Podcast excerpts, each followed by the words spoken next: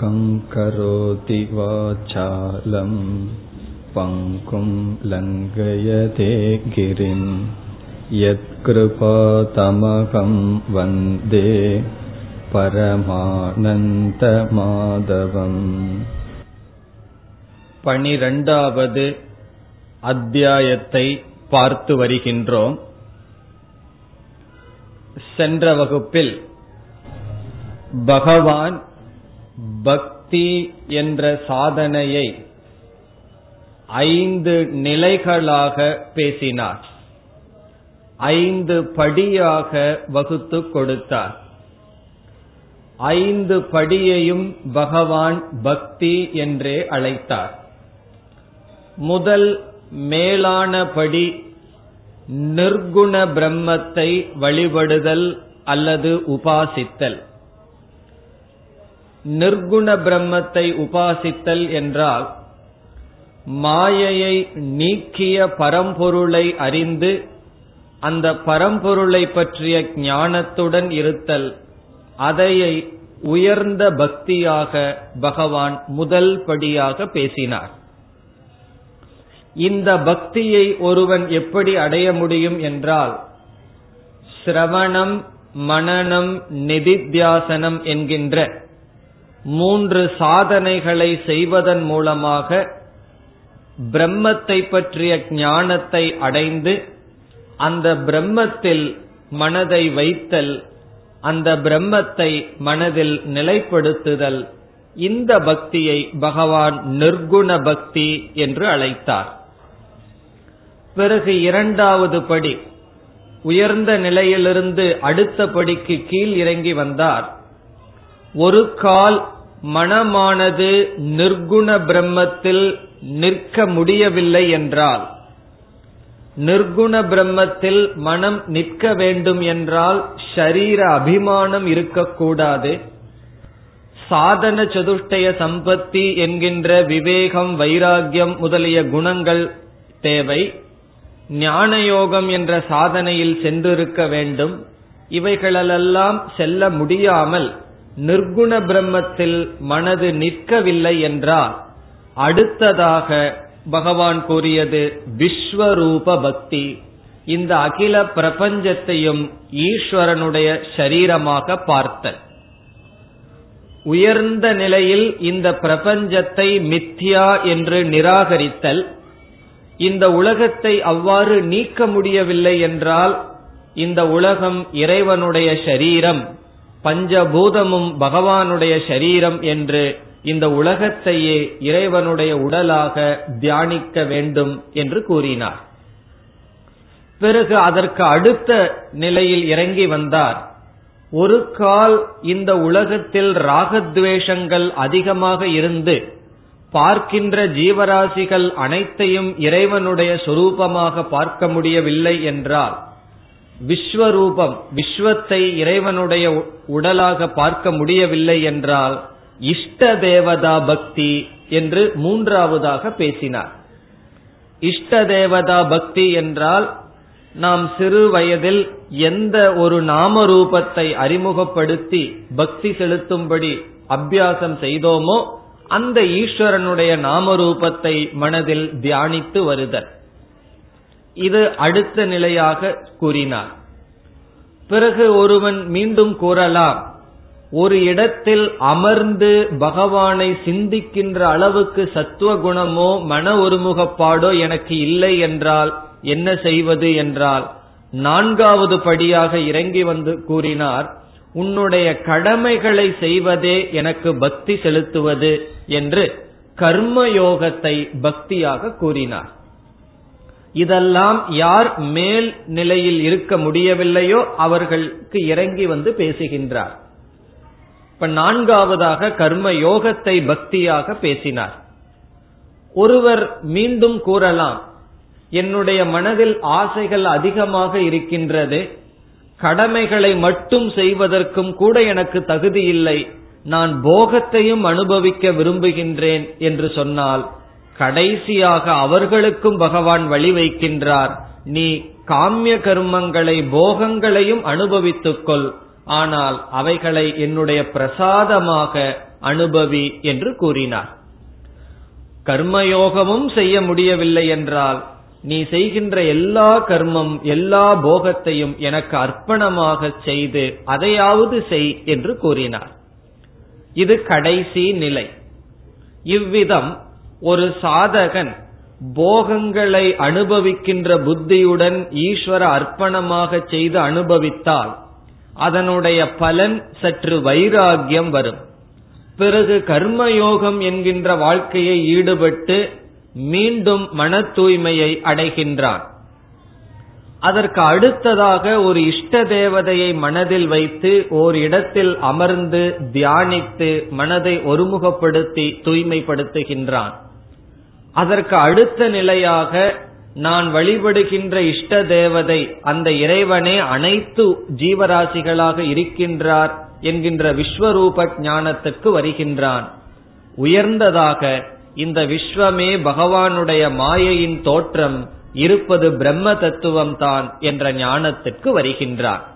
இதுவரை நாம் சென்ற வகுப்பில் பார்த்தோம். இனி இந்த பனிரெண்டாவது அத்தியாயத்தில் கடைசி விசாரம் என்னவென்று இன்று நாம் பார்க்கலாம்.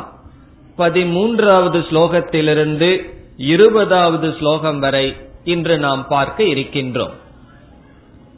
இவ்விதம் பகவான் பக்தியை பற்றி கூறியதற்கு பிறகு இந்த அத்தியாயத்தில் இறுதியாக என்ன பேசுகிறார் என்றால் ஞானம் வரை வந்த உயர்ந்த நிலையில் இருக்கின்ற பக்தனை பற்றி பேசுகின்றார்.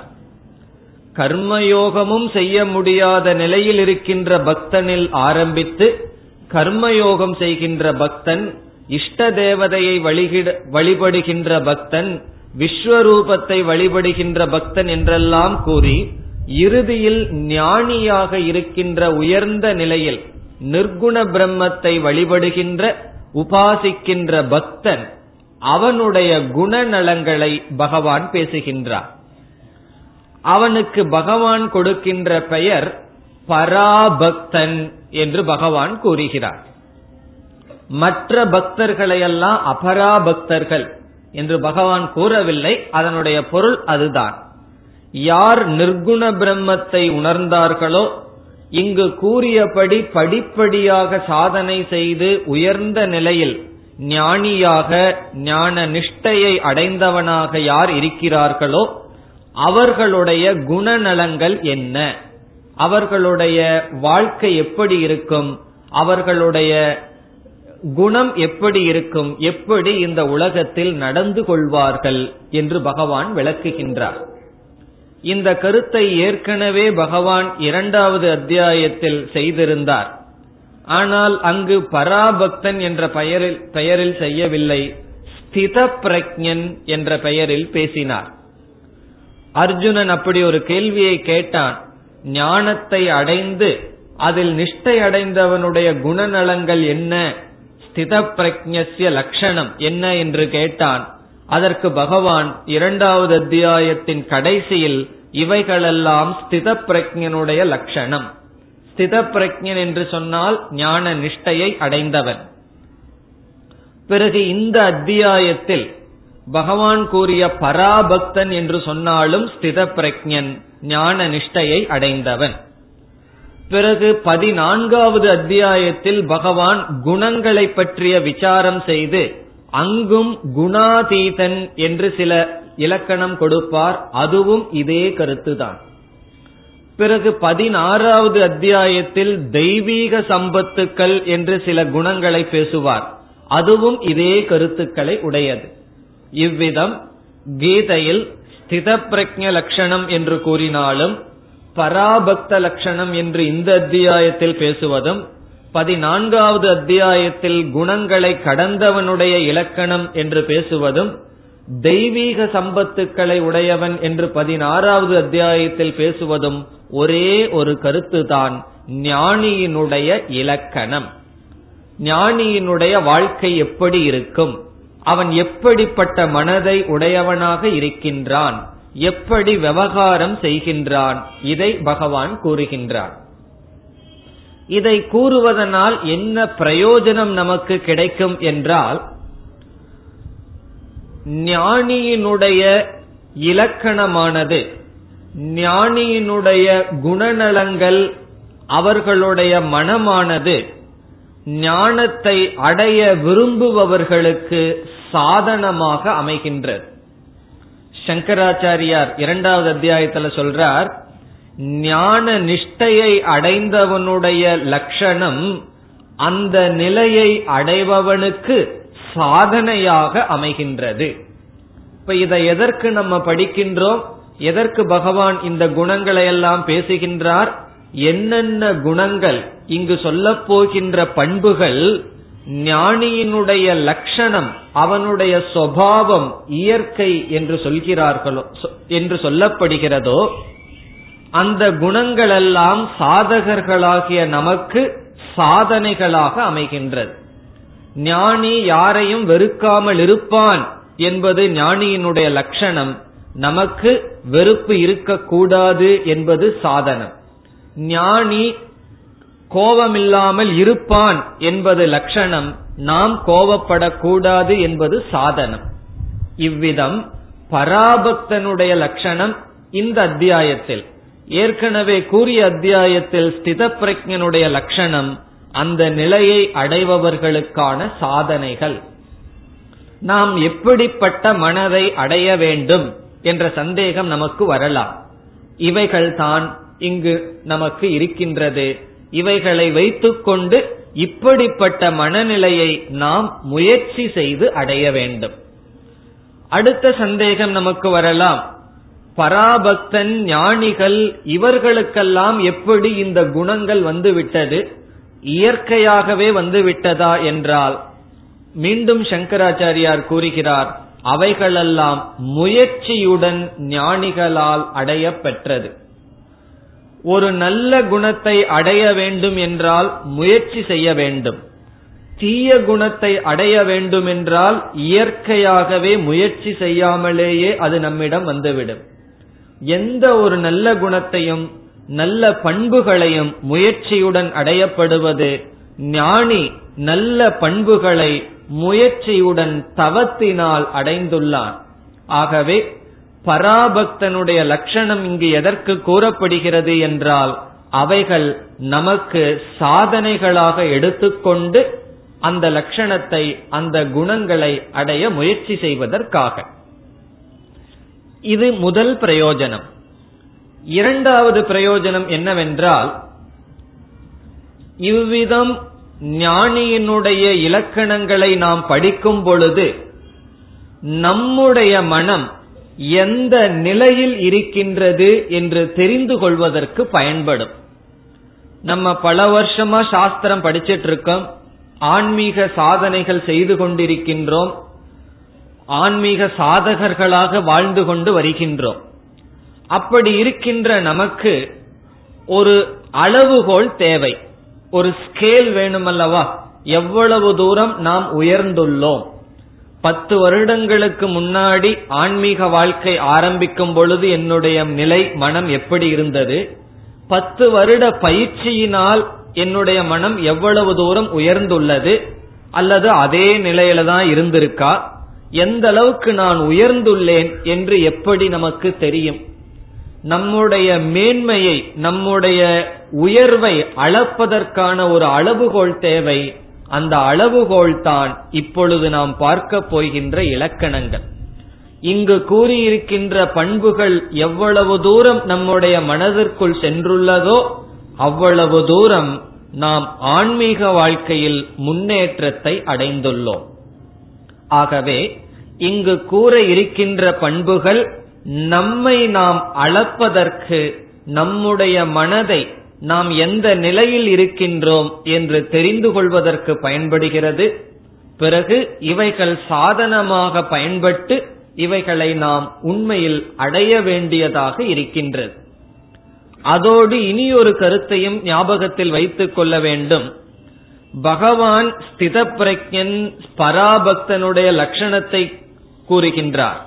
அதை நாம் படித்துவிட்டு நம்முடைய நண்பர்கள் யாருக்கெல்லாம் இந்த குணம் இருக்கு என்று சோதனை போடுவதற்கு இதை பயன்படுத்தக்கூடாது. இந்த அளவுகோல நமக்குத்தான் பயன்படுத்த வேண்டுமே தவிர பகவான் இப்படி சொல்லியிருக்கார் நீ இப்படி இல்லை என்று நம் மற்றவர்கள் யார் ஸ்தித பிரஜன் இல்லை யார் இதுல பராபக்தன் அபராபக்தன் என்று மற்றவர்களை அளக்க இந்த பண்புகளை நாம் பயன்படுத்தக்கூடாது. நம்மை நாம் அளக்கத்தான் இதை பயன்படுத்த வேண்டும். இது செல்ஃப் ஸ்கேல் நம்மையே அளப்பதற்காக பயன்படுத்த வேண்டிய குணநலங்கள் இனி நாம் என்னென்ன குணநலங்கள் ஞானிக்கு இருக்கின்றது என்று பகவான் கூறுகிறார். அப்படி சொல்லிட்டு சொல்ல போறார். இப்படிப்பட்டவர்கள் தான் எனக்கு பிரியமான பக்தர்கள். அவர்களைத்தான் நான் நேசிக்கின்றேன் என்று சொல்றார். இப்ப இங்க கூறப்படுகின்ற குணங்கள் பண்புகள் யாரிடம் இருக்கின்றதோ அவர்கள் என்னுடைய பக்தர்கள்னு பகவான் பெருமையாக சொல்லி அவர்களைத்தான் நான் நேசிக்கின்றேன் என்று பகவான் ஒவ்வொரு ஸ்லோகங்களிலும் பண்புகளை அடுக்கிக் கொண்டே செல்கின்றார். இந்த பண்புகளை எதற்காக நாம் பார்க்கின்றோம்? இவைகளெல்லாம் ஞானியினுடைய லட்சணம். ஞானத்தை அடைபவர்களுக்கான சாதனைகள். இந்த இடத்துல ஞானின்னு சொன்னாலும் பராபக்தன் மேலான பக்தன் என்று சொன்னாலும் ஒரே பொருள். ஞானியினுடைய இலக்கணம் ஞானத்தை அடைய இருப்பவர்களுக்கு சாதனம். பிறகு நம்முடைய மனம் எவ்வளவு தூரம் உயர்ந்துள்ளது என்பதை அளக்க பயன்படுவது இவைகளை நம்மை அளக்கத்தான் நாம் பயன்படுத்த வேண்டும். இனி நாம் சில சாதனைகளை எடுத்துக்கொண்டு என்னென்ன சாதனைகளை அல்லது பண்புகளை கூறுகின்றார். இது நமக்கு சாதனை ஞான நிஷ்டையை அடைந்தவர்களுக்கு இலக்கணம். எப்படி ஆரம்பிக்கின்றார்? பதிமூன்றாவது ஸ்லோகத்தில் அத்வேஷ்டா சர்வபூதானாம். இது ஞானிக்கு சுவாவமாக இருக்கின்ற முதல் குணம். சர்வபூதானாம். எல்லா ஜீவராசிகளிடம் அத்வேஷ்டா வெறுப்பு இல்லாத மனநிலையை அடைகின்றான். வெறுப்பு இல்லாத மனநிலையை உடையவனாக இருக்கின்றான். துவேஷக என்றால் வெறுப்பு அத்வேஷ்டா என்றால் வெறுப்பு இல்லாதவன். யாரிடம் சர்வபூதானாம். எல்லா ஜீவராசிகளிடமும் வெறுப்பு இல்லாதவன். நமக்கும் வெறுப்பு இல்லாம இருக்கு. சிலரிடம். பலரிடம் வெறுப்பு இருக்கின்றது. இங்கு பகவான் சொல்றார் சர்வபூதானாம். எந்த ஜீவராசிகளிடமும் இவனுக்கு வெறுப்பு என்பது கிடையாது. இதுதான் முதலில் சொல்கின்ற இலக்கணம். ஐந்தாவது அத்தியாயத்திலையும் சொல்லுவார் சந்நியாசியினுடைய லட்சணம் என்ன? ஞேயச நித்திய சந்நியாசி யோ நத்வேஷ்டி ந காங்ஷதி சந்நியாசி யார் என்றால் யார் வெறுப்பதில்லையோ விருப்பதில்லையோ விரும்புவதில்லையோ அவன் சந்நியாசி என்ற லட்சணம் கொடுப்பார். அதுதான் இங்கு ஆரம்பிக்கின்றார். இந்த சாதனையுடன் பகவான் ஆரம்பிக்கின்றார். இப்ப இது வந்து நம்முடைய மனநிலையை சோதிப்பதற்கும் இது பயன்படுகிறது. நாம எவ்வளவு தூரம் உயர்ந்துள்ளோம் யாரிடமும் சொல்ல வேண்டாம். நாம் தனியாக அமர்ந்து கண்ண மூடி யாரெல்லாம் எனக்கு வெறுப்புக்கு உரியவர்கள்னு பார்க்கணும். அந்த லிஸ்ட் ரொம்ப பெருசா இருந்ததுன்னு சொன்னா ஆன்மீக வாழ்க்கைக்கு நமக்கு கொஞ்சம் தூரம் அதிகமாக இருக்கின்றது அர்த்தம். அந்த லிஸ்ட்ல யாருமே என்னைக்கு இல்லாம போகிறார்களோ அன்னைக்கு நல்ல மனதை பகவான் விரும்புகின்ற மனதை நாம் அடைந்துள்ளோம். நம்முடைய மனதுல வெறுப்புக்கு ஆள் இல்லாமல் போக வேண்டும். அப்படிப்பட்ட மனதை ஞான நிஷ்டையை உடையவன் அல்லது பராபக்தன் அடைந்தவனாக இருக்கின்றான். இப்படி சொன்ன உடனே சில அப்செக்ஷன் உடனே நம்ம மனசுல வரலாம். அவன் இப்படி பண்றானே இப்படி பேசுகின்றானே இவ்விதம் நடந்து கொள்கிறார்களே. பிறகு வெறுக்காமல் எப்படி இருக்க முடியும்? கோபப்படாமல் எப்படி இருக்க முடியும் என்று கேட்கலாம். அது எந்த எக்ஸ்கியூஸும் கிடையாது. எந்த விதமான பரிகாரமும் கிடையாது. விதவிதமான மனிதர்கள் விதவிதமான குணங்களை உடையவர்களாக இருக்கிறார்கள். சிலருக்கு சில பலகீனம் இருக்கலாம் அதனால் விதவிதமாக அவர்கள் நடந்து கொள்ளலாம். ஆனால் நான் யாரையும் வெறுக்க கூடாது. ஒருவன் தவறு செய்தா அதற்கு கொடுக்கிற தண்டனை வேற. ஒரு குழந்தை தப்பு செய்துன்னா அதை திருத்துறதுக்காக அடிக்கலாம் அதற்கு பனிஷ்மெண்ட் கொடுக்கலாம். அது செய்யக்கூடாதுன்னு பகவான் சொல்லவில்லை. மனதார யாரையும் நான் வெறுக்க கூடாது. அந்த வெறுப்பு வந்ததுன்னு சொன்னா முதலில் அந்த வெறுப்பு யாரை அளிக்கின்றது யாருக்கு துக்கத்தை கொடுக்கின்றது சற்று சிந்தித்து பார்த்தால் தெரியும். இப்போ ஒரு நேரத்துல ஒரு மனிதர் மீது வெறுப்புணர்ச்சி வருது. வேறொரு நேரத்தில் ஒரு மனிதர் மீது விருப்பு உணர்ச்சி நமக்கு வருகின்றது. இப்ப விருப்பு வரும் பொழுது நம்ம மனசு சந்தோஷமா இருக்குமா துக்கமா இருக்குமா? சந்தோஷமா இருக்கும். ஒருவரை நம்ம வெறுக்கிறோம்னு சொன்னா அந்த நேரத்துல நம்ம மனது சந்தோஷமா இருக்குமா அல்லது துக்கமா இருக்குமா? துக்கமாகத்தான் இருக்கும். ஆகவே வெறுப்பதனால் முதலில் நம்மை நாமே துக்கப்படுத்திக் கொள்கின்றோம். அதற்கு பிறகுதான் மற்றவர்களை. அதே போல கோபப்படுவதன் மூலமாக. சாந்தமா இருந்தா நமக்கு நல்லது நம்மை சுற்றி இருப்பவர்களுக்கும் நல்லது. கோபம் என்கின்ற ஒரு உணர்வை நாம் மேற்கொள்ளும் பொழுது அது முதலில் நம்மைத்தான் அழிக்கின்ற. சில பேர் சொல்லுவார்கள் எனக்கு கோபம் வந்ததுன்னா நான் என்ன பண்ணுவேன்னு தெரியாது. எது வேண்டுமானாலும் செய்து விடுவேன்னு சொல்வார்கள். ஆனால் அந்த கோபமானது கோபப்படுபவனை அழித்து நீதிதான் மற்றவர்களை அது அழிக்கின்றது இவ்விதம் வெறுப்பு குரோதக கோபம் இவைகளெல்லாம் மனதில் இல்லாமல் இருப்பவன் பராபக்தன். இப்படியெல்லாம் சொல்லி பகவான் சொல்ல போறார். அவன்தான் எனக்கு பிரியமானவன். நம்ம நினைச்சிட்டு இருக்கோம் ஒரு பெரிய கற்பூரத்தை வாங்கி பகவானுக்கு கொடுத்து பால் அபிஷேகத்தை பண்ணி இந்த மாதிரி ஒரு கட்டளை எடுத்து இதெல்லாம் பண்ண பகவானுக்கு நல்ல பிரியமானவர்களாக மாறிவிடலாம்னு சொல்லி. ஆனா பகவான் அப்படி சொல்லவில்லை. அதுவும் நல்லதுதான். ஆனால் உண்மையில் நான் யாரை விரும்புகின்றேன்னு பகவான் சொல்றார். யார் யாரையும் வெறுப்பதில்லையோ அவர்களை நான் விரும்புகின்றேன். அவர்கள் என்னுடைய பக்தர்கள்னு சொல்லி அத்வேஷ்டா எந்த ஜீவராசிகளையும் வெறுக்காமல் இருப்பதை முதல் லட்சணமாக கூறுகின்றார். அந்த வெறுப்பு என்கின்ற உணர்வை மனதிலிருந்து நீக்க வேண்டும்.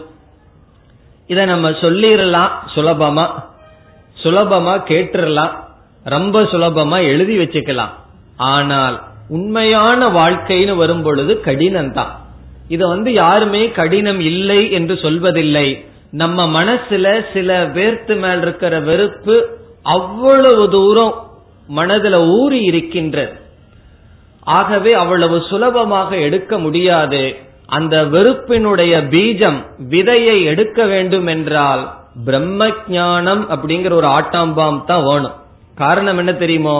பிரம்ம ஜானத்தினாலதான் எல்லா ஜீவராசிகளிடமும் ஈஸ்வரனை பார்க்கிறோம் நம்முடைய ஆத்மாவை பார்க்கின்றோம். ஆகவே ஒரு ஜீவராசியை நான் வெறுத்தல் என்பது என்னையே நான் வெறுத்தலுக்கு சமமாகின்றது. நம்ம ஒரு கண்ணாடியை வச்சுட்டு முகம் பார்க்கிற கண்ணாடியை வச்சுட்டு அந்த கண்ணாடிக்குள்ள ஒரு ஆள் தெரிவானே அவனை போய் வெறுத்துட்டு இருப்போமா? வெறுக்க மாட்டோம். காரணம் என்ன? அந்த கண்ணாடிக்குள்ள யார் இருக்கா?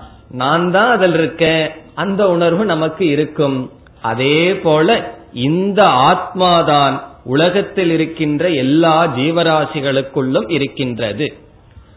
இதெல்லாம் எனக்கு புரிகின்றதே ஆனால் சிலருடைய பேச்சு சிலருடைய நடவடிக்கைகள் அவர்கள் என்ன துன்புறுத்தும் பொழுது வெறுக்காமல் இருக்க முடியவில்லையே. அந்த நேரத்துல எப்படிப்பட்ட எண்ணத்தை கொண்டு வந்து சமாதானப்படுத்த வேண்டும் என்றால் அதுக்கு ஒரு உதாரணம். எப்படி நம்ம வெறுக்காம இருந்து பழகணுங்கிறதுக்கு ஒரு உபாயம் என்னவென்றால் இப்ப நம்ம பஸ்ல ஏறி அமர்றோம். நமக்கு பக்கத்துல வந்து உடலினால் நோய்வாய்ப்பட்ட ஒரு குஷ்டரோகத்திலோட இருப்பவன் நம்ம பக்கத்துல வந்து அமர்கின்றான். அது நமக்கு நல்லா இருக்குமா நல்லா இருக்காதா? அது நமக்கு கஷ்டத்தை தான் கொடுக்கும். காரணம் என்ன? அதனுடைய நோய் அந்த உடம்பிலிருந்து வருகின்ற வாசனை இதெல்லாம் நமக்கு கஷ்டத்தை தான் கொடுக்கும். அவன் மீது நாம வெறுப்பை உண்டு அவன் மீது நமக்கு வெறுப்பு வருமா? அல்லது ஒரு பரிதாபம் வருமா? என்ன பகவான் அந்த நோயை எனக்கு கொடுத்திருந்தா என்ன ஆகின்றது? அதை உடனே நினைச்சு பார்ப்போம். அந்த மனிதன் மீது நாம் பரிதாபப்படுவோம். ஐயோ பாவம் என்று வருத்தப்படுவோம். அவனிடமிருந்து கஷ்டம்தான் நமக்கு வருகிறது. ஆனால் மனதில் ஒரு பரிதாபம் வரும் காரணம் அவன் நோய்வாய்ப்பட்டிருக்கின்றான். அவன் விரும்பி எனக்கு கஷ்டத்தை கொடுக்கவில்லை என்று. இது வந்து நம்ம யாரும் உபதேசம் பண்ணாம அனுபவத்துல இப்படித்தான் இருக்கணும். இதுவும் கூட இல்லை அப்படின்னா ஒன்னும் செய்ய முடியாது. ஒரு சரீரத்துல ஒருவனுக்கு நோய்வாய்ப்பட்டிருந்தா நாம் பரிதாபப்படுகின்றோம். அந்த மனிதனிடமிருந்து நமக்கு கஷ்டம் வந்தாலும் கூட இதே தத்துவத்தை ஒரு படி எக்ஸ்டென்ட் பண்ணணும் உயர்த்தி பார்க்கணும். ஒரு மனிதன் நம்மை தவறான சொற்களினால் துன்புறுத்துகின்றார். மனதினால் சில பிஹேவியர்னால நம்ம கஷ்டப்படுத்துறான்னு வச்சுக்குவோமே. அப்ப நம்ம என்ன புரிந்து கொள்ள வேண்டும்? அவனுடைய மனம் நோய்வாய்ப்பட்டிருக்கின்றது. நோய்வாய்ப்பட்ட மனதிலிருந்துதான் மற்றவர்களை ஹிம்சைப்படுத்துகின்ற தவறான சொற்கள் வரும். நோய்வாய்ப்பட்ட மனதிலிருந்துதான் பொறாமை வரும். நோய்வாய்ப்பட்ட மனதிலிருந்துதான் தவறான அசுரத்தன்மைகளான பாவனைகள் உருவாகும் என்று உணர்ந்து நோய்வாய்ப்பட்ட மனதை உடையவனை பார்த்து நோய்வாய்ப்பட்ட சரீரம் உடையவனை பார்த்து எப்படி பரிதாபப்படுகின்றோமோ அப்படி பரிதாபப்பட வேண்டுமே தவிர வெறுப்பு என்ற உணர்வை யாரிடமும் வைத்திருக்க கூடாது. குறிப்பா நம்ம மற்றவர்களோடு பழகும் பொழுது சொற்களினால் தான் நம்முடைய மனம் பாதிக்கப்படும். தேவையில்லாத வார்த்தைகளை பேசுவார்கள் அது நம்மை பாதிக்கும் அவர்கள் மீது ஒரு வெறுப்பு உணர்வு மனதில் பதிந்து விடும். அந்த வெறுப்பு உணர்வை எப்படி நீக்க வேண்டும்? அவர்கள் நோய்வாய்ப்பட்ட மனதுடன் இப்பொழுது இருக்கிறார்கள். அவர்களை நான் வெறுக்கவில்லை. அவர்களுடைய மனம் என்று திருந்துமோ? என்று பலம் வருமோ? அப்பொழுது இவ்விதம் பேச மாட்டார்கள். அவர்கள் வழியில்லாமல் இவ்விதம் பேசுகிறார்கள். இப்படிப்பட்ட எண்ணங்களை நாம் கொண்டு வந்து யாரையும் வெறுக்க கூடாது. வெறுப்புக்கு நம்ம காரணத்தையே சொல்லக்கூடாது. இந்த காரணத்தினால கோவப்படுறேன் இந்த காரணத்தினால நான் வெறுக்கின்றேன் என்ற உணர்வு வரக்கூடாது. இந்த உதாரணத்தை மனதில் கொண்டு எப்படி சரீரத்துக்கு நோய் வருவது போல மனதிற்கும் நோய் இருக்கின்றது. அவங்க மென்டல் ஹாஸ்பிட்டல் இருக்க வேண்டிய அவசியம் இல்லை. நம்ம வீட்டிலேயே இருக்கலாம். இருந்தாலும் நோய்வாய்ப்பட்ட மனதுதான் மற்றவர்களை துன்புறுத்தும் தவறான சொற்களை சொல்லும் சுயநலமாக இருக்கும் எல்லா விதமான துஷ்ட குணத்துடன் இருக்கும். அவர்களை நான் வெறுக்கவில்லை. அவர்கள் மீது பரிதாபப்படுகின்றேன். இப்படிப்பட்ட பாவனைகளை மனதில் கொண்டு ஞானி எப்படி இருக்கின்றான்? அத்வேஷ்டா சர்வபூதானாம். எந்த ஜீவராசியையும் வெறுப்பது கிடையாது. நம்ம இவ்விதம் கீதா சாஸ்திரம் படிப்பது அல்லது ஆன்மீக வாழ்க்கையில இருப்பதனுடைய பலன் என்ன? நம்ம இவ்வளவு காலத்தை இங்கு செலவிடுகின்றோம் சாஸ்திரம் எல்லாம் படிக்கிறோம் இதனுடைய பலன் என்ன என்றால் நம்முடைய மனதில் இருக்கின்ற வெறுப்பு உணர்ச்சி மெதுவாக நீங்கிக் கொண்டே வர வேண்டும். அப்பொழுதுதான் நாம் நமக்குள் உயர்ந்தவர்கள் ஆகின்றோம் அல்லது சாஸ்திர படிப்பினுடைய பலனை நாம் அனுபவிக்கின்றோம். இப்ப முதல் குணமா பகவான் என்ன சொல்றார்?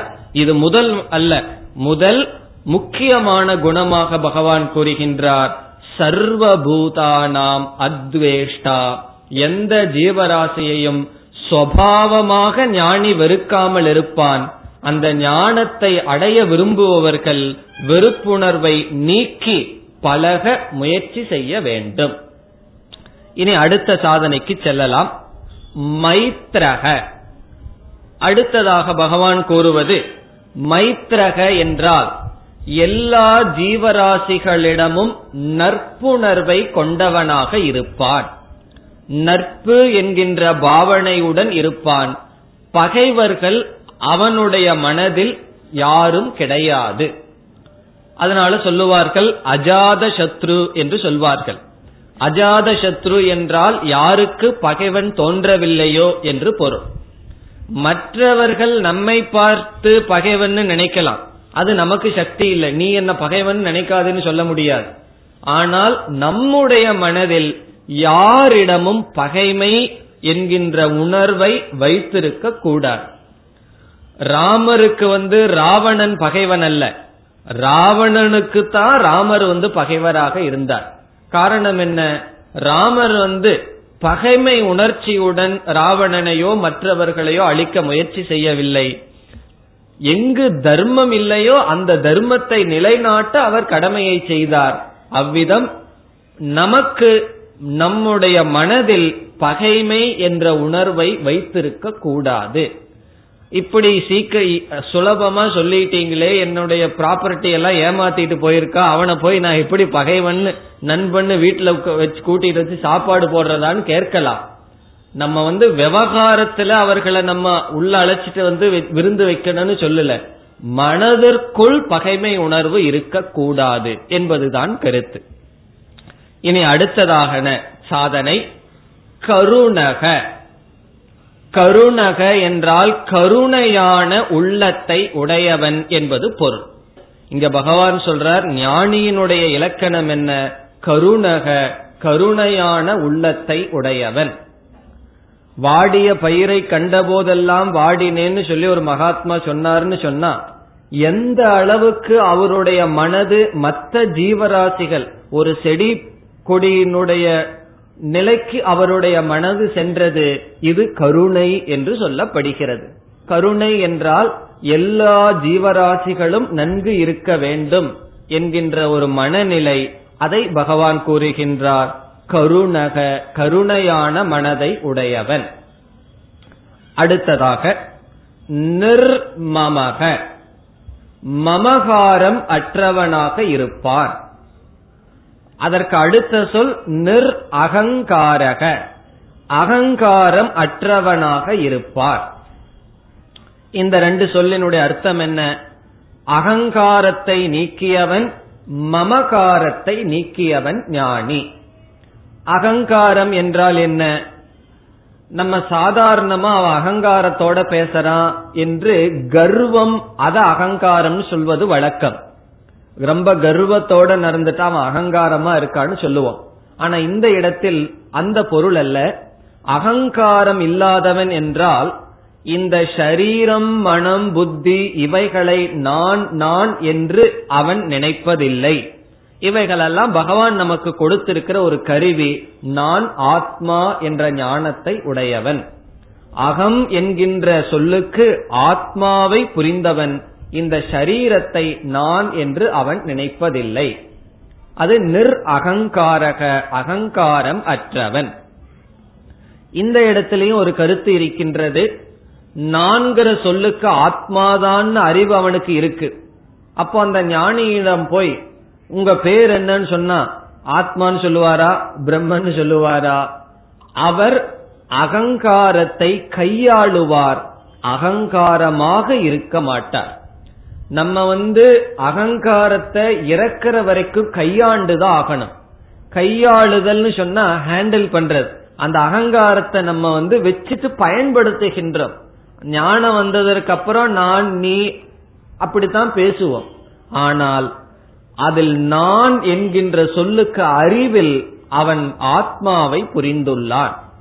அதனால சில பேர் வேதாந்தத்துக்கு வந்த உடனே அகங்காரத்தை நீக்கணும்னு சொல்லி புஸ்தகம் வாங்கி அதுல பேரே எழுத மாட்டார்கள்.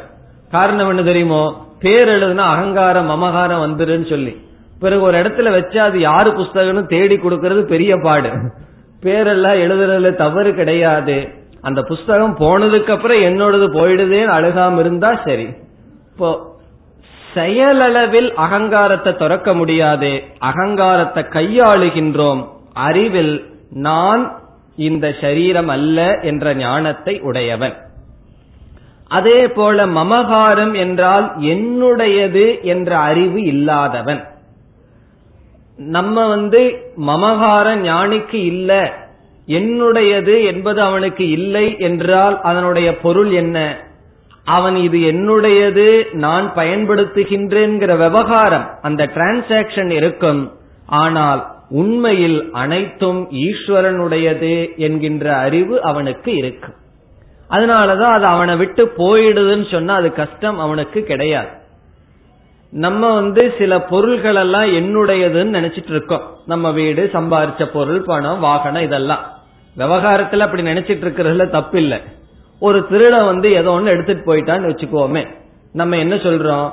அவன் வந்து திருடிட்டு போயிட்டான். என்னுடையதை எடுத்துட்டு போயிட்டான்னு சொல்றோம். ஆனா உண்மையில விசாரம் பண்ணி பார்த்தா நம்மளுடைய உடல் அதுக்கு இருக்கிற சக்தி நமக்கு இருக்கிற புத்தி நம்ம கிடைச்ச பொருள் எல்லாமே ஈஸ்வரன் நமக்கு கொடுத்தது அது ஈஸ்வரனுடையது. இப்ப ஈஸ்வரனுடைய சொத்தை எடுத்து என்னுடையதுன்னு கற்பனை பண்ணி வச்சிருக்கோம். அதிலிருந்து உடனே ஒரு திருட எடுத்துட்டு போயிட்டான். அப்ப உடனே என்ன சொல்றான்? அவன் என்னுடையத திருடிட்டான்னு சொல்றான். நம்ம அதற்கு மேல பெரிய திருட்ட பண்ணி வச்சிருக்கோம். பகவானுடைய சொத்தை எடுத்து என்னுடையதுன்னு திருடி வச்சிருக்கோம். இப்போ ஒரு திருடங்கிட்ட இருந்து இனி ஒரு திருட எடுத்துட்டு போறதுல என்ன இருக்கு? அப்படி ஞானியானவன் எது போனாலும் அவனுடைய மனதில் தன்னுடையது சென்று விட்டது என்ற பாவனையானது இருக்காது. காரணம் என்ன? எல்லாம் ஈஸ்வரன் உடையது அதுக்காக வீட்டில் இருக்கிறதெல்லாம் திருடு போட்டுன்னு நான் சொல்ல வரல. நம்ம வந்து பாதுகாக்கின்றோம். ஆனால் அதை இழக்கும் பொழுது அந்த துக்கமானது நமக்கு வரக்கூடாது. இப்ப எப்படி தெரியும்? ஒரு பொருளை வந்து நான் அறிவோட கையாள்றனா? அல்லது பற்றோட அந்த பொருளை கையாள்றனான்னு எப்படி தெரியும்னா? அந்த பொருளை நாம் இழக்கும் பொழுது நம்முடைய மனநிலையை வச்சு கண்டுபிடிக்கலாம். அந்த பொருள் நம்மை விட்டு செல்லும் பொழுது நம்ம மனசு அதற்கு முன்னாடி என்ன நிலை இருந்ததோ அதே நிலை இருந்தால் அந்த பொருளை கையாளும் பொழுதும் கூட அந்த பொருளுடன் நாம் இல்லாதவர்களாக இருக்கின்றோம். அதனாலதான் ஜனகர் சொல்ற நான் யார் என்றால் எனக்கு இந்த எல்லா ராஜ்யமும் என்னுடையதான். அதே சமயத்துல எனக்கு ஒன்றுமே கிடையாது. மிதிலாயாம் பிரதீப்தாயாம் நமே கிஞ்சன தக்கியதே இந்த மிதிலை எரிஞ்சு போனா அது என்னை எரியவில்லை. காரணம் என்ன? எனக்கு எதுவுமே கிடையாது. ஏதாவது இருக்குன்னு சொன்னா எல்லாமே என்னுடையது தான் என்ற ஞானம் அவருக்கு இருந்தது. அதனால ராஜாவா இருந்து கொண்டும் கூட ஞானியாக இருந்தார். இவ்விதம் அகங்காரம் மமகாரம் இது மனதளவில் இல்லை உடலளவில் கையாளுகின்றார். இனி அடுத்த சாதனை. சமதுக்க சுகக சுகத்திலும் துக்கத்திலும் சமமாக இருப்பான். இதனுடைய பொருள் என்ன? ஞானத்தை அடைந்தவனுக்கும் கூட பிராரப்த கர்மம் என்பது இருக்கின்றது. இந்த பிராரப்த கர்மம் என்ன செய்யும்னா நமக்கு விருப்பம் இல்லாத சில சூழ்நிலைகளை கொண்டு வந்து நிறுத்தும். நாம் விரும்புகின்ற சில சூழ்நிலைகளை கொண்டு வந்து நிறுத்தும். அது பிராரப்தத்தினுடைய கர்மத்தினுடைய வினை. நம்ம விருப்பம் இல்லாட்டியும் கூட சில சமயம் சுகம் வந்து நிற்கும். நமக்கு விருப்பம் இல்லாட்டியும் கூட சில சமயம் துக்கமான சூழ்நிலை வந்து நிற்கும். இது ஞானிக்கும் கூட வரும். அதனாலதான் பல ஞானிகளுடைய வாழ்க்கையில பார்த்தா நோயினால் இறந்தவர்கள் உண்டு. எல்லா எல்லாத்தையும் போல அவர்களுக்கும் நோய்வாய் அல்லது கஷ்டமான சூழ்நிலைகள் வந்துள்ளது. அதில் எப்படி இருப்பார்கள்? நம்முடைய கர்மவினை கஷ்டமான சுலபமான சூழ்நிலையத்தான் கொடுக்கும். அந்த சூழ்நிலையை எப்படி பாவித்துக் கொள்வதுங்கிறது கர்மத்தினுடைய கையில் இல்ல நம்முடைய அறிவில் இருக்கின்றது. ஒருவன் வந்து ஒரு வார்த்தையை சொல்லி என்ன நிந்தனை செய்யலாம். அந்த உரிமை அவனுக்கு இருக்கு. எப்படிப்பட்ட வார்த்தையில வேணாலும் என்ன பேசலாம். ஆனால் அந்த வார்த்தையை எப்படி எடுத்துக்கொள்றங்கிற உரிமை எனக்கு இருக்கு அல்லவா? அதை வந்து நான் அதை எடுத்துட்டு துக்கப்படணும்னு அவனால சொல்ல முடியாது. அதே போல இந்த உலகம் விதவிதமான சூழ்நிலைகளை கொண்டு வந்து நிறுத்தும். அதை எப்படி பார்த்தல் என்பது நம்முடைய கையில் இருக்கின்றது. ஞானி எப்படி பார்ப்பான்? சமக சமமாக பார்ப்பான். அவன் சுகமான சூழ்நிலையையும் துக்கமான சூழ்நிலையையும் அவன் சமமாக நோக்குகின்றான். பிறகு அடுத்த சாதனை க்ஷமி. க்ஷமி என்றால் பொறுமையுடன் இருப்பான். அவனால் எப்படி சுக துக்கத்தை எல்லாம் சமமா பார்க்க முடிஞ்சதுன்னா பொறுமையுடன் அவன் இருப்பான். இதுதான் ரொம்ப பேர்த்துக்கு இருக்கிறது இல்ல ஏதாவது கியூல போய் நின்னாலும் ஒரு மணி நேரம் நின்னுட்டு இன்னொரு பதினஞ்சு நிமிஷம் நின்னா போயிடலாம் பொறுமை இல்லாம திரும்பி வர்றது. அப்புறம் அதுக்கு அடுத்த நாள் போய் மறுபடியும் நிக்கிறது. காரணம் என்னன்னா பொறுமைங்கிறது ரொம்ப பேர்த்துக்கு இருப்பதில்லை. இந்த பொறுமைய கொஞ்சம் வளர்த்திட்டோம் அப்படின்னா தேவையற்ற சொற்களை நம்ம சொல்வதிலிருந்து தவிர்த்திருக்கலாம். பலவிதமான உறவுகளை முறிக்காம இருப்பதற்கு இந்த பொறுமைதான் காரணம். ஆனால் இந்த பொறுமை இல்லாம பல காரியத்தை நாம் செய்கின்றோம். அதுவும் பொறுமையா இருந்து பொறுமையா பழகணும். எனக்கு நாளையிலிருந்து பொறுமை வேணும்னு சொல்லக்கூடாது. அந்த பொறுமை வர்றதுக்கும் கொஞ்சம் பொறுமை தேவை. அந்த பொறுமையானது அவனுக்கு இருக்கின்றது. க்ஷமி. க்ஷமத்துடன் இருப்பான். இதெல்லாம் என்னன்னா ஞானியினுடைய சுவாவம் இத கேட்க கேட்க இனி ஒரு பிரயோஜனமும் நமக்கு வரும். இப்படிப்பட்ட மனநிலை பிரம்ம ஞானத்தை அடைந்தால் கிடைக்கும் சொன்னா இப்ப இப்படிப்பட்ட ஞானத்தை அடையணும்னு ஞானத்துல ஒரு ஆர்வமும் நமக்கு வரும். பகவான் வந்து இந்த ஞானத்தை எல்லாம் அடைஞ்சா இறந்ததுக்கு அப்புறம் பிறக்க மாட்டேங்கிறது மட்டும் சொல்லல. ஏன்னா இறந்ததுக்கு அப்புறம் பிறக்கிறது பிறக்காததெல்லாம் வேறு பிரச்சனை. அதை பத்தி நமக்கு இங்க பிரச்சனையோ கஷ்டமோ இல்லை. இப்போ எப்படி வாழ்ந்து கொண்டிருக்கின்றேன் எது சுகம் துக்கம்? அதுல பகவான் பதில் சொல்றார் இப்படிப்பட்ட மனநிலையை உயிரோடு இருக்கும் பொழுது ஒருவன் அடைவான் ஞானி அடைந்திருக்கின்றான். இவ்விதம் முதல் ஸ்லோகத்தில் ஏழு சாதனையை சொல்லியிருக்க வெறுப்பு இல்லாதவன் கருணையுடன் உடையவன் என்றெல்லாம். இனி அடுத்த ஸ்லோகம் பதினான்காவது ஸ்லோகத்தில் சந்துஷ்ட சததம் யோகி. இது ஒரு முக்கியமான சாதனை. இதெல்லாம் நமக்கு தெரிஞ்ச கருத்து தான் தெரியாத கருத்தை பகவான் சொல்லவில்லை. சந்துஷ்டக என்றால் திருப்தியான மனதை உடையவன். போதும் என்கின்ற மனதை உடையவன். சந்துஷ்டக. அலம்புத்தி என்று சொல்வார்கள். இருக்கிறது போதும் என்கின்ற மனதை உடையவன். எப்பொழுது நம்மள ஒரு பத்து இட்லி சாப்பிட்டதுக்கு அப்புறம் போதுங்கிற மனசு வந்திருக்கேன்னா பகவான் சொல்றார் சததம் எப்பொழுதும் சததம்னா எப்பொழுதும் எப்பொழுதும் நிறைவான மனதை உடையவன் போதும் என்கின்ற மனதை உடையவன். இதற்கு பிறகும் கடைசியில பகவான் சொல்ற இதே கருத்தை பத்தொன்பதாவது ஸ்லோகத்துல சொல்லுவார் சந்துஷ்டக ஏன கேனச்சித் எது கிடைக்குதோ அதில் திருப்தியை அடைபவன் என்பது பொருள். போதுமென்ற மனமே பொன் செய்யும் மருந்து எல்லாம் படிக்கிறோம் அல்லவா அதைத்தான் பகவான் சொல்ற கிடைக்கிறதுல திருப்தி. ஆனா நம்முடைய மனசு அப்படி இல்ல. விசாரம் பண்ணி பார்த்தா எது கிடைச்சிருக்கோ அதுல திருப்தி அடையாது. அந்த கிடைச்சதுல ஏதாவது ஒரு குறை இருந்தா அதைத்தான் பார்த்துட்டு இருக்கோம். ஒரு வீட்டுக்கு நீங்க போறீங்க காஃபி கொடுக்கிறார்கள் அந்த கிளாஸ்ல முக்கால் டம்ளர் கொடுக்கறாங்கன்னு வச்சுக்குவோமே மனசு என்ன பார்க்கும்? ஏன் கொஞ்சம் குறையுது? என்ன ஆச்சு? கொஞ்சம் கம்மியா கொடுக்கிறார்களே அதைத்தான் பார்க்கும். இவ்வளவு கொடுத்தார்களேன்னு திருப்தி அடையாது. இவ்வளவு கொடுக்கவில்லையே என்பதுதான் பார்க்கும். அதே போல ஒரு அம்மா வந்து மகளுக்கு கொடுத்தான்னு சொன்னா எவ்வளவு கொடுத்தான்னு திருப்தி இல்லை. இவ்வளவு கொடுக்கலையே அல்லது அவங்களுக்கு ஏன் இவ்வளவு கொடுத்தீங்க? இவ்வளவுதான்.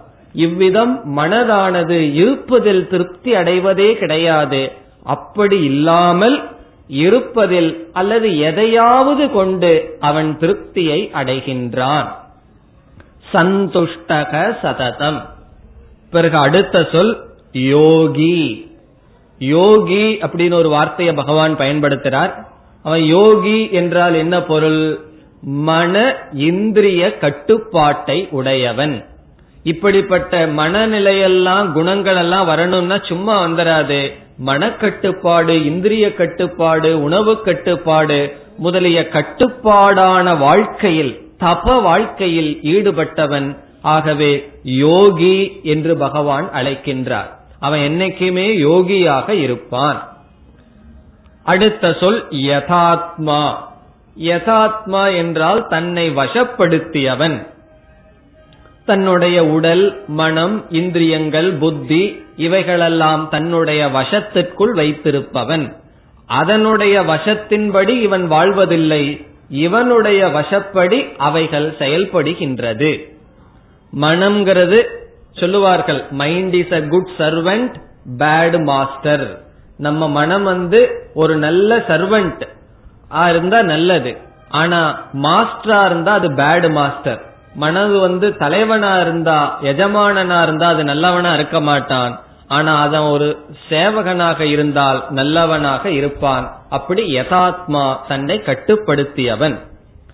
பிறகு அவன் அடைந்துள்ள ஞானம் அவனுடைய வாழ்க்கை இதில் அவனுடைய புத்தி எப்படி இருக்குன்னு பகவான் அடுத்தது சொல்றார். திருட நிச்சயக. திருடமான நிச்சயத்தை உடையவன். இதுவும் நம்முடைய வாழ்க்கையில பார்த்தா எந்த முடிவு எடுத்தாலும் அது கொஞ்ச நேரத்துக்கு தான் ஓடும். அதுக்கப்புறம் அந்த நிச்சயத்தை நம்மளே மாத்திடுவோம் அப்படி இல்லாமல் நிச்சயமான முடிவை எடுத்தவன். ஒரு முடிவை எடுத்தோம் அப்படின்னா எடுக்கிறதுக்கு முன்னாடி சிந்திச்சு எடுக்கணும்.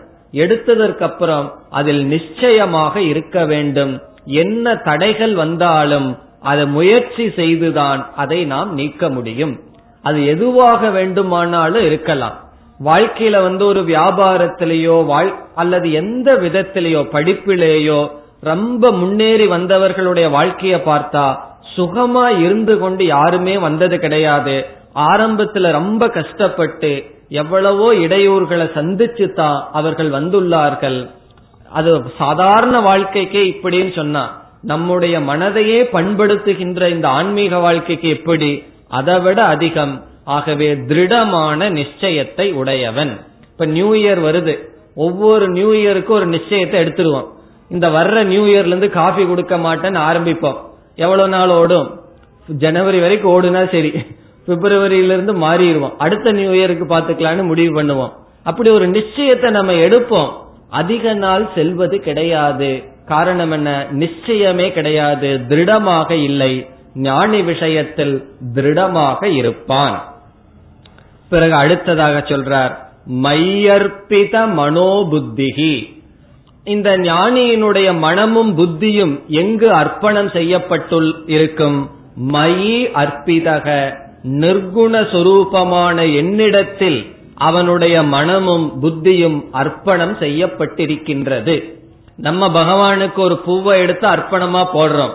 பகவான் வந்து எதை கேட்கிறார்? உன்னுடைய புத்தியையும் மனதையும் எனக்கு அர்ப்பணம் செய்.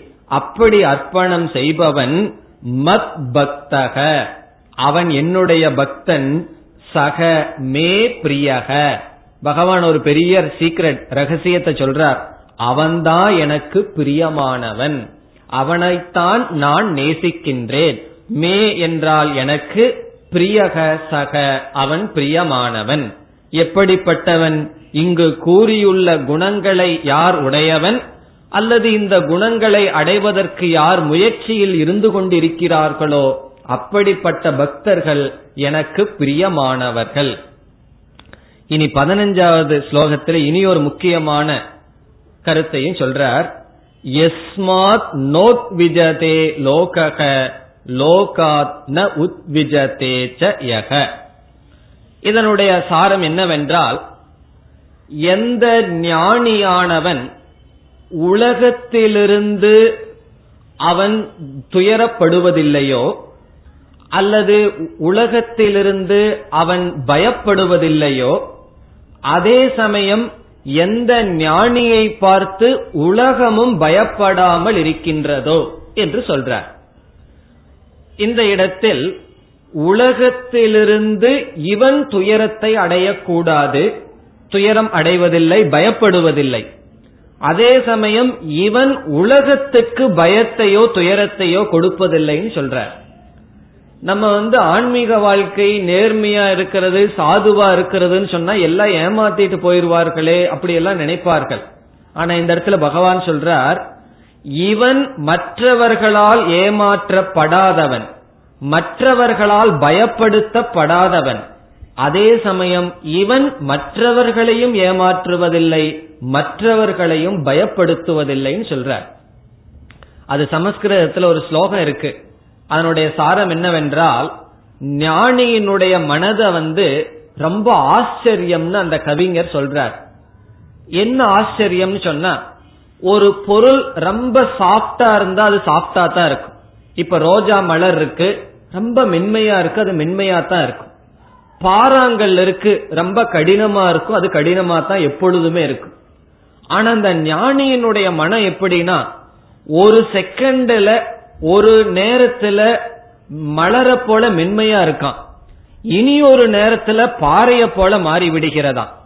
அது எந்த நேரத்துல எப்படி வேண்டுமானாலும் இப்படி மாறி விடுகிறது அது பெரிய ஆச்சரியம்னு சொல்ற இனி அடுத்த கேள்வி எந்த நேரத்துல எப்படி மாறும்னா இந்த உலகத்தில் அவர்கள் பேசும் பொழுது இந்த உலகத்தோடு அவர்கள் நடந்து கொள்ளும் பொழுது அவர்களுடைய மனம் மிக மிக மென்மையாக மாறிவிடுகிறது. இந்த உலகத்திலிருந்த பேச்சுக்களை அவர்கள் வாங்கும் பொழுது அவர்களுடைய மனம் ஒரு பாறாங்கல்லை போல் மாறி விடுகிறது இது ஒரு பெரிய ஆச்சரியம் என்று அந்த கவிஞர் வர்ணிக்கிறார். ஆனா சிலருடைய மனம் ரொம்ப சாப்டா இருக்கும். அவர்கள் யாரையுமே துன்புறுத்த மாட்டார்கள். ஆனா மற்றவர்களுடைய ஒரு சொல் அவர்களை துன்பத்திற்குள் ஆட்டிவிடும்.